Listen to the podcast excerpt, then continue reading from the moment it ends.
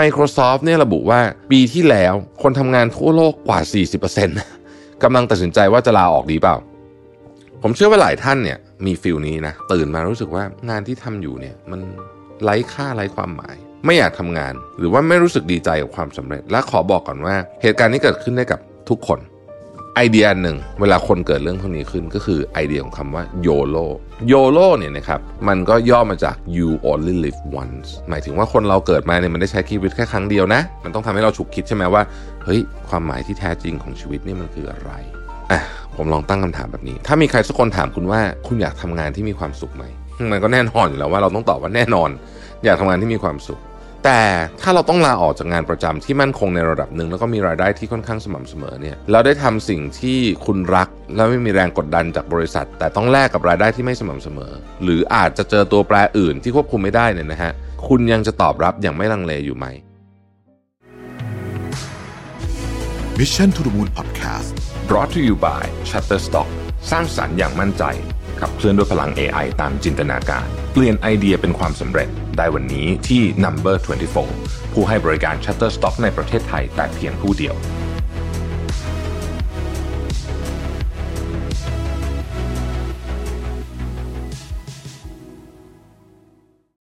โลกที่หมุนไปข้างหน้าทุกวันนะครับแล้วก็เทคโนโลยีที่เปลี่ยนแปลงอย่างรวดเร็วอยู่ตลอดเวลาเนี่ยเราในฐานะคนทำธุรกิจเจ้าของกิจการที่ทำแบรนด์มาหลายปีเนี่ยเราจะต่อสู้แล้วก็อยู่กับการเปลี่ยนแปลงของกระแสโลกนี้ได้อย่างไรนะครับบางทีอาจจะถึงเวลาแล้วที่เราต้องคิดถึงเรื่องของการรีแบรนด์นะครับ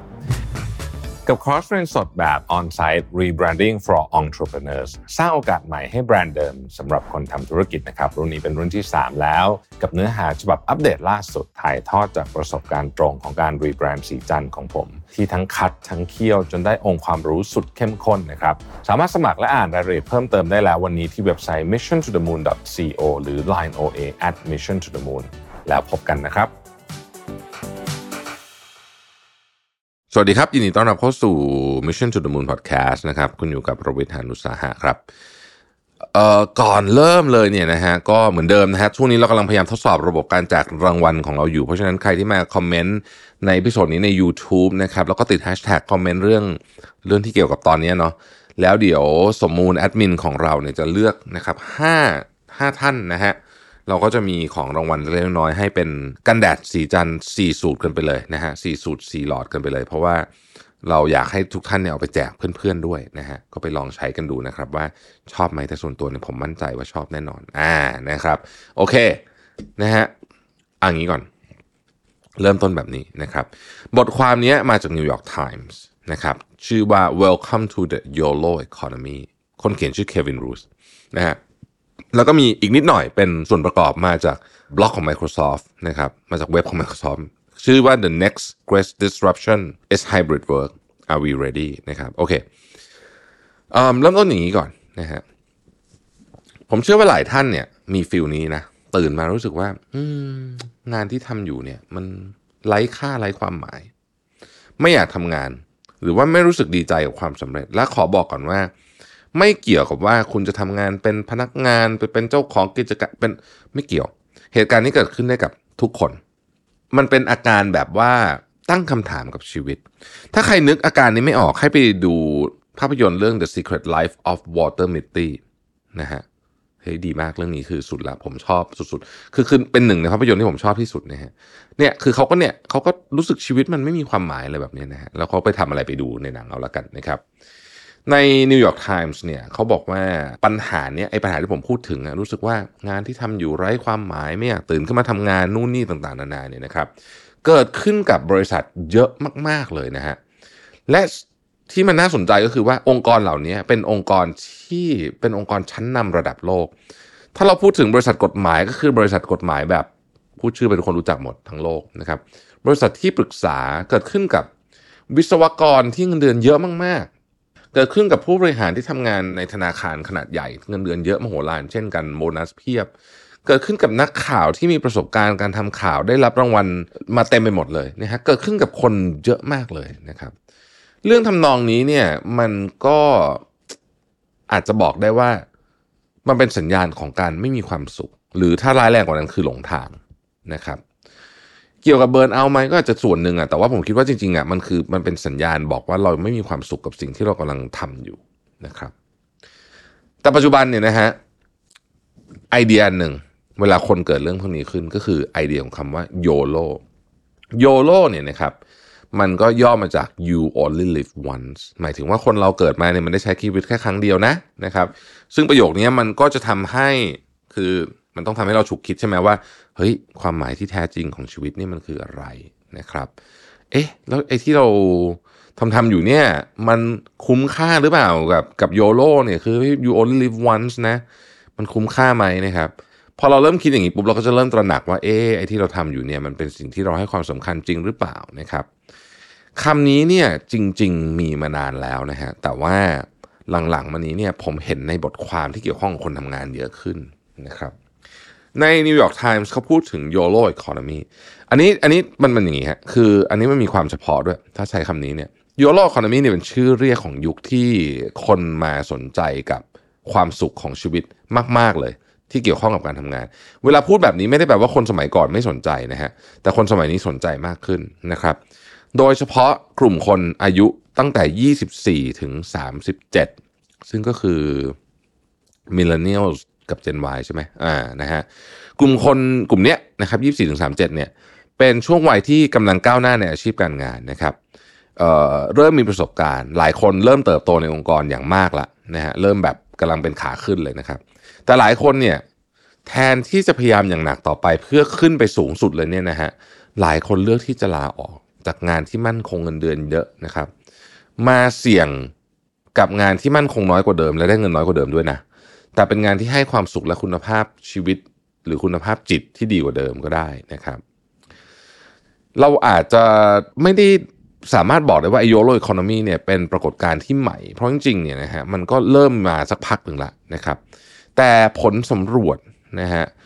หลังๆมาเนี้ยนะครับไม่ว่าจะเป็นการหลอบ Microsoft เอา Microsoft แล้วกันนะครับ Microsoft เนี่ยระบุว่าปีที่แล้วนะฮะคนทำงานทั่วโลกกว่า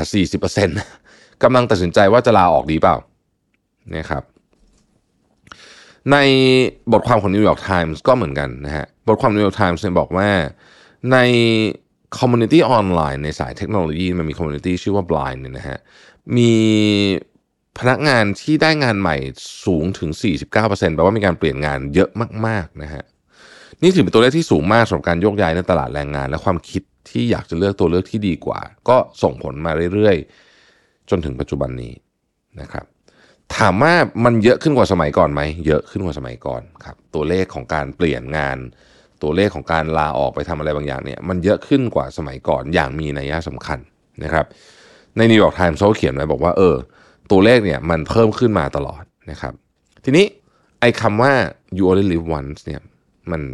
จริง ๆ แล้วในเชิงลึกเนี่ยนะฮะเราควรจะมองมันยังไงดีนะครับ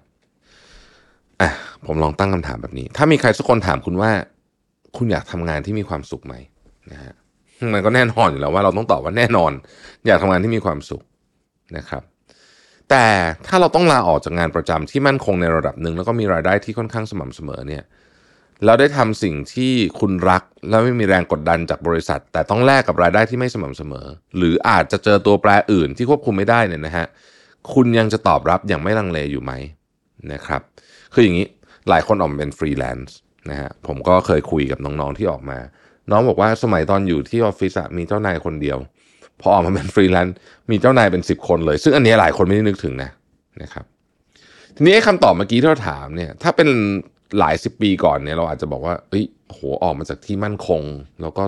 รายได้สม่ำเสมอแล้วมาเจอที่ที่ไม่มั่นคงรายได้ไม่สม่ำเสมอเนี่ย หุยจะออกทำไมใช่ไหม แต่ปัจจุบันนี้โดยเฉพาะเราผ่านช่วงยากลำบากมาหลายเรื่องนะครับโรคระบาดสงคราม การถดถอยทางเศรษฐกิจเนี่ยคนก็เริ่มเห็นว่า เอ้ยเออไว้ความสุขเนี่ยมันมีความสำคัญมากยิ่งขึ้น อันนี้อยากให้คนเจเนอเรชันผมอะและและอายุเยอะกว่าผมเนี่ยเข้าใจประเด็นนี้ด้วยนะครับว่า ที่น้องๆคิดไม่เหมือนพวกเราแล้วกันผมใช้คำนี้นะก็เพราะว่าช่วงเวลาแห่งการเติบโตของพวกเราคือคือคือพวกผมเนี่ย กับน้องๆเนี่ยมันแตกต่างกันจริง ๆ ช่วงเวลาการเติบโตมันแตกต่างกันจริง ๆ เพราะฉะนั้นเนี่ยความสำคัญหรือว่า priority ในชีวิตมันก็ต้องแตกต่างกันอยู่แล้วนะครับแน่นอนครับเราปฏิเสธไม่ได้หรอกว่าเงินและความมั่งคั่งมั่นคงทางอาชีพเนี่ยเป็นสิ่งที่สร้างรากฐานที่แข็งแรงให้กับเรานะครับ แต่เมื่อเปรียบเทียบกับความสุขงานที่มีความสุขอาจจะเงินน้อยหน่อย งานที่เติมคุณค่างานที่มีความสนุกสนานนะครับ แล้วก็งานที่สร้างรายได้ประมาณหนึงอาจจะไม่เยอะ แต่เรามีเวลาใช้ชีวิตมากขึ้นกับเพื่อนฝูงและครอบครัวเนี่ยคนก็เลยสนใจประเด็นนี้มากขึ้น ดังนั้น value ของแต่ละ generation จึงแตกต่างกันนะฮะชุดความคิดในการผมใช้คำว่า motivate คนรุ่นใหม่ ด้วยชุดความคิดของคนอายุ 45 แบบผมเนี่ยมันอาจจะใช้ไม่ได้ละไม่ใช่อาจอะใช้ไม่ได้ละเพราะว่าคือมุมมองของชีวิตมันต่างกันเยอะมากถามว่าทำไมมุมมองชีวิตต่างกันเยอะมากก็กลับไปที่เดิมอะฮะก็คือ คนมันโตมาแต่ละช่วงแต่ละสมัยมันไม่เหมือนกัน เพราะฉะนั้นเนี่ยมันจึงไม่สามารถเอาความคิดของเราไปครอบได้ และเดียวเช่นเดียวกันเทียบกับรุ่น คุณพ่อคุณแม่ผมก็ไม่เหมือนกันอีกอะนะฮะช่วงนั้นเขาสร้างเนื้อสร้างตัวทุกอย่างคือทำงานหนักที่สุดโอ้โหคนสมัยนั้นทำงานหนักมาก ไม่ต้องเปรียบเทียบกับคือผมเคยคิดว่าผมทำงานเยอะนะฮะแต่ไปเปรียบเทียบกับคุณพ่อคุณแม่ผมนี่คือแบบโหน้อยมากนะฮะชิลมากเลยนะฮะเพราะว่ามันคนละคนละความเชื่อกันเลยจริงๆนะครับ เอาล่ะ สมมุติว่าเราต้องเลือกนะครับ คนจำนวนไม่น้อยก็เลือกลาออกจากงานที่มั่นคงนะฮะไปหางานไปทำงานที่อาจจะรายได้น้อยกว่า หรือว่าอะไรก็แล้วแต่ที่รู้สึกว่าเออตัวเองมีมีเวลามากขึ้น มีมีอิสระมากขึ้นนะครับ แต่การเปลี่ยนแปลงแบบเนี้ยมันสร้างผลกระทบกับชีวิตเราอย่างแน่นอนนะครับ แล้วจะส่งผลยังไงเนี่ยไม่มีใครรู้ เพราะว่าการตัดสินใจเรื่องที่กระทบกับการเงินและความมั่นคงนะฮะ จริง ๆ เนี่ยบางทีเนี่ยถ้าเราคิดไม่รอบคอบนะอันตราย อันตราย คือถ้าเกิดคุณเป็นคนไม่มีภาระอะไรเลย ก็คงไม่เป็นไรหรอกนะฮะแต่ว่าคนส่วนใหญ่ไม่ได้เป็นอย่างนั้น เพราะฉะนั้นปรึกษาเพื่อนคนรอบข้างนิดหนึ่งนะครับ และทำการคำนวณอย่างจริงจังสักนิดหนึ่งคำนวณนี้ไม่ได้คำนวณแค่ตัวเลขอย่างเดียวแต่คำนวณความเสี่ยงด้วยนะครับ เวลาเราคำนวณเรื่องพวกนี้เนี่ยนะฮะอยากให้มองเหมือนกับคุณทุกคนเคยทำ forecast ของบริษัทใช่ไหม เวลาเราทำ forecast เรื่องการใช้เงินของชีวิตตัวเองอะนะครับคุณต้องมี scenario นะฮะหรือภาษาไทยเขาเรียกว่าอะไรนะฉากทัดอ่าหลาย ๆ อัน เพราะว่ามันมันมีเหตุการณ์ที่ไม่ไม่คาดฝันเกิดขึ้นได้ เหมือนเหมือนคุณทำ forecast ที่บริษัทเป๊ะเลยนะครับเวลาเราทำ forecast ที่บริษัทเราจะมี base scenario ใช่ไหมถือว่าเป็น baseline เนาะอันนี้คืออันที่เราคิดว่ามันจะเกิดขึ้นมากที่สุด เราจะมี worst case คือแบบเลวร้ายสุดเป็นยังไง best case คือดีสุดเป็นยังไง และเวลาของมันจะเกิดขึ้นจริงอะมันจะอยู่เนี่ยในอยู่ระหว่างแล้วกันนะพวกนี้นะครับ ชีวิตส่วนตัวก็ควรทำแบบนั้นเหมือนกันนะ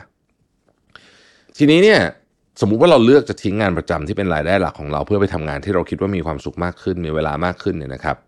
เป็น passion มากขึ้นอะไรแบบเนี้ยคนรอบข้างคุณอาจจะกังวลนะฮะนะคนรอบข้างคุณอาจจะกังวล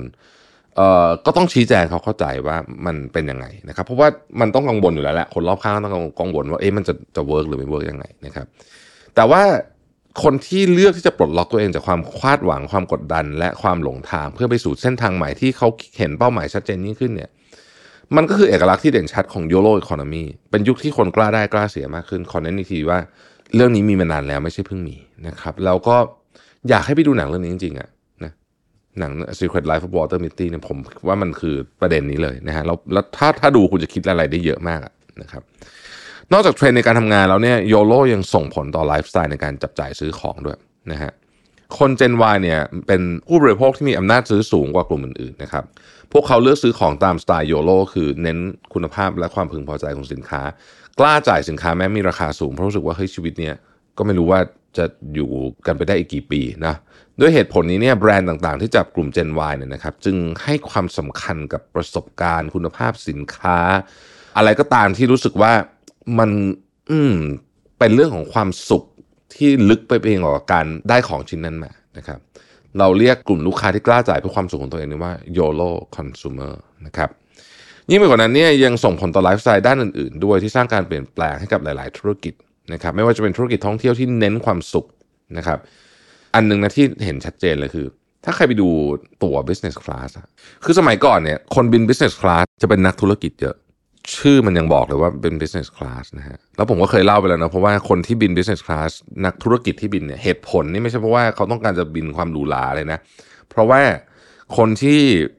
บินเพื่อไปทำงานเนี่ย ลงเครื่องปุ๊บเนี่ยมันไม่มีเวลามานั่งแบบแบบนอนอีกวันหนึ่งพังไปวันไม่ได้ คือลงเครื่องปุ๊บเนี่ยประชุมเลย ส่วนใหญ่จะเป็นอย่างนั้นนะฮะ บริษัทก็เลยให้บิน business class อันนั้นคือที่มาของมันตอนแรก แต่ณปัจจุบันนี้เนี่ยการเดินทางเพื่อธุรกิจเนี่ยก็อาจจะน้อยลงด้วยนะ หลังโควิด แล้วก็ประชุมออนไลน์กันมากขึ้น แต่ business class ถามว่าเต็มน้อยลงไหมคำตอบคือไม่เลยนะนี่ผมบินช่วงนี้ที่ผ่านมาเนี่ยเครื่องเต็มตลอดนะฮะแต่คนส่วนใหญ่ไปเที่ยวนะฮะคือมันมันดูรู้อะว่าคนทำงานจะเป็นยังไงนะสมัยก่อนตอนที่บิน business class ตอนสมัยก่อนนู้นนะฮะ จะสังเกตได้เลยว่าคนเนี่ยคือมันจะเป็นอย่างนี้เลยนะมันเป็นแพทเทิร์นเลยขึ้นมาเนี่ยนะฮะก็จะเนี่ยใส่สูทเขาไม่ได้แต่งตัวเต็มขนาดนี้นะ แต่คืออาจจะใส่สูทกับคือคือเขาจะเอาสูทใส่มาด้วย เพราะว่าถ้าพับไปในกระเป๋าบางทีมันยับสูทบางตัวมันพับในกระเป๋ามันยับนะฮะเขาก็จะใส่ขึ้นมาแล้วก็เขาไปแขวนให้อะไรเงี้ยนะฮะแล้วก็จะเห็นคนหยิบแล็ปท็อปออกมาเยอะมาก ระหว่างเครื่องบิน เยอะเยอะมากจริงๆแล้วก็ไม่ได้หยิบขึ้นมาดูหนังนะหยิบขึ้นมาทำงานนะฮะเสสมัยก่อนก็ไม่มีหรอกไออินเทอร์เน็ตเขาก็ทำงานอย่างอื่นของเขาไปนะฮะแต่ว่าเดี๋ยวนี้ชุดเชิดอะไรมันไม่เหมือนเดิมละนะฮะแล้วก็เราก็พอดูออกว่าเอานี้ไปเที่ยวนะฮะไปกันมาเป็นครอบครัวอะไรอย่างเงี้ยนะครับ ซึ่งผมคิดว่าเนี่ยก็อาจจะเป็นนิยามของโยโ o คอน sumer ก็ได้นะฮะเพราะฉะนั้นเนี่ยถ้าเราเข้าใจเรื่องนี้เนี่ยนะฮะในฐานะคนขายของเนี่ยเราก็จะรู้ว่าควรจะทำยังไงนะครับ ทุกคนเกิดมามีชีวิตได้แค่ครั้งเดียวจริง ๆ อย่างไรก็ดีนะฮะอันนี้ก็ต้องบอกว่า ก็ต้องมีสติในการในการทำด้วย ไม่ว่าจะเป็นการเลือกสมมติเลือกลาออกจากงาน หรือเลือกใช้ของบางอย่างเนี่ยนะฮะมันโยโลก็จริงนะแต่ว่าอย่าลืมว่าเราไม่ได้แบบจะอยู่แค่วันนี้วันเดียวนะฮะถ้าอะไรก็ตามที่ทำไปแล้วมันสร้างผลกระทบในระยะยาว คิดให้ดีๆก่อน โดยเฉพาะการสร้างหนี้นะครับ การสร้างหนี้เนี่ย วันนี้เราอาจจะได้ของที่เราอยากได้ ด้วยการสร้างหนี้แต่ระยะยาวแล้วอะ ถามว่าไอ้นี้เนี้ยมันจะทำให้เรามีความทุกข์มากกว่าความสุขหรือเปล่านะหลายคนเป็นแบบนั้นนะครับ เพราะฉะนั้นคิดให้ถี่ถ้วนซะก่อน ลองคอมเมนต์กันดูนะครับว่าคุณคิดว่า YOLO economy สำหรับตัวคุณเนี่ยมันแปลว่าอะไร แล้วคุณรู้สึกกับคำยังไงบ้างกับคำนี้ you only live once เนี่ยนะครับ คอมเมนต์กันมานะครับ แล้วเดี๋ยวเราจะส่งของรางวัล 5 รางวัลนะครับ เดี๋ยวให้สมมูลเลือกคอมเมนต์ที่ที่อะไรดีอะที่มันที่สุดแล้วกันนะขอบคุณที่ติดตาม Mission to the Moon นะครับ สวัสดีครับ สมัครสมาชิก Mission Club YouTube Membership นะครับ ราคาเริ่มต้นเพียง 50 บาท มีสิทธิพิเศษมากมาย เฉพาะสมาชิกเท่านั้น กดสมัครอ่านรายละเอียดได้ใต้คลิปเลยนะครับ ขอบคุณครับ Mission to the Moon Podcast Presented by Number 24 ผู้ให้บริการ Shutterstock ในประเทศไทยแต่เพียงผู้เดียว ให้การใช้งานลิขสิทธิ์เป็นเรื่องง่าย ทุกการใช้งานสร้างสรรค์อย่างมั่นใจ ให้ Number 24 Shutterstock ตอบทุกการใช้งานคอนเทนต์